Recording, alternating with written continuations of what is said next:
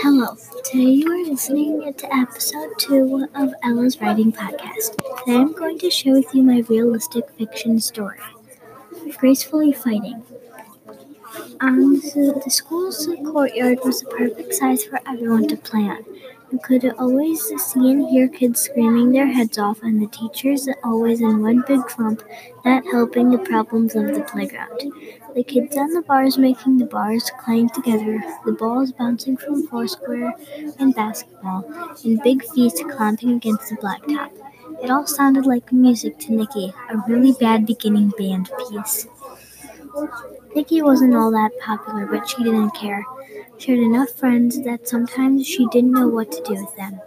Today, Nikki was wearing leggings and a jean skirt with a dark blue shirt. Then Mackenzie and Jessica came up to her, the two most popular girls in the grade. Anyone would be able to see Mackenzie's brown, beady eyes from a mile away. Today, Mackenzie was wearing skinny jeans, a white tank top with pink and purple sweater over the top, and black leather boots. Jessica was wearing a shirt that said Rockstar with black leggings and army green ankle boots. Jessica always followed what Mackenzie does like her own little minion. They are both known for their unfairness. You need to join AOD because we are very good at dancing and we compete, so that makes AOD better than K's Academy of Dance. That's why you need to join AOD, Mackenzie sneered. Yeah, hissed Mackenzie's minion, aka Jessica. Nikki just rolled her eyes with a frown. Mackenzie, how would you know if AOD is better than K's? Nikki argued. You've never even done dance. And even if you have, you'd still say AOD is your favorite because you never even want to try K's, screamed Nikki. Only people who actually want to dance would go to AOD, Mackenzie added rudely. Exactly, said Mackenzie's minion. Seriously, Mackenzie, I can't even, said Nikki, and just walked away like nothing had even happened. Loser, yelled Mackenzie. Yeah, added Jessica. Mackenzie and Jessica smiled and high fived each other, acting cool as always. The cafeteria was separated into grade levels. Each grade level had two tables to share.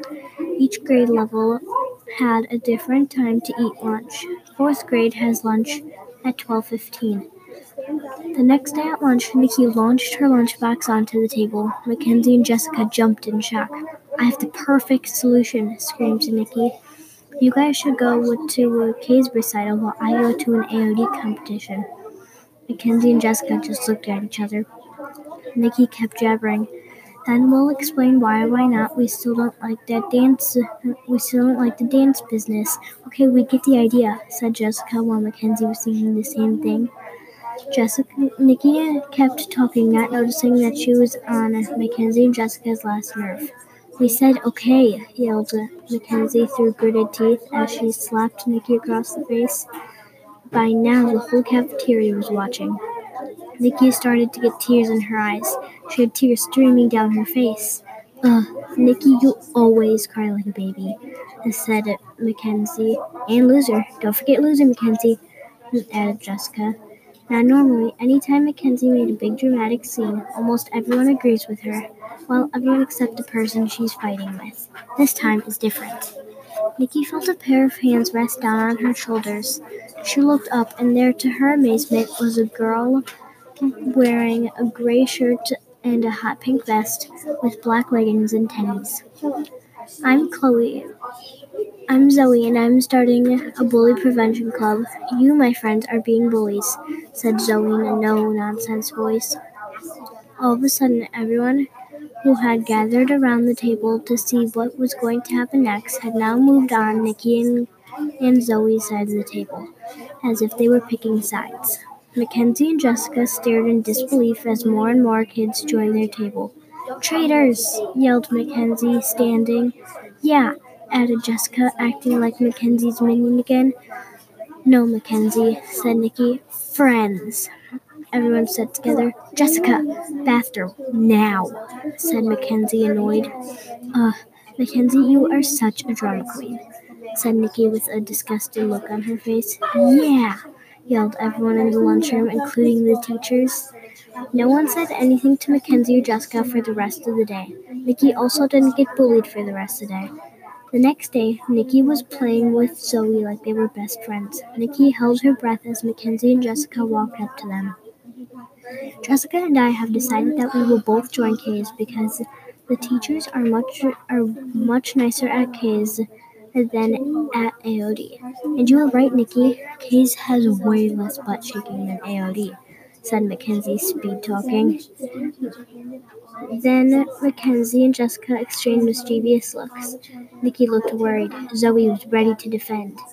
Then Mackenzie and Jessica dropped to their knees and shook their folded hands in the air. Please forgive us. Have mercy. Have mercy. cried Mackenzie and Jessica dramatically. Okay, okay, I forgive you. Just promise me one thing. Don't bully anyone again. Got it? said Nikki in a stern voice.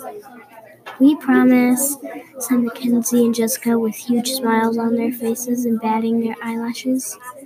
Nikki rolled her eyes, this time with a smile. We don't always, we won't always be able to get along, but we can still say hi to each other in the halls, said Jessica.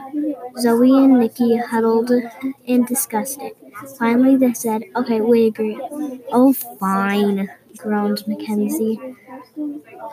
And they all went back to their separate ways. Mackenzie and Jessica still besties, and Nikki and Zoe newly besties. But now, Nikki and Zoe were the two most popular girls in the grade. Oh, and Nikki, Mackenzie, and Jessica joined the Bully Prevention Club. The end. Leave a voice message if you would like to share something you liked about my writing and one thing I could improve on. Thanks for listening.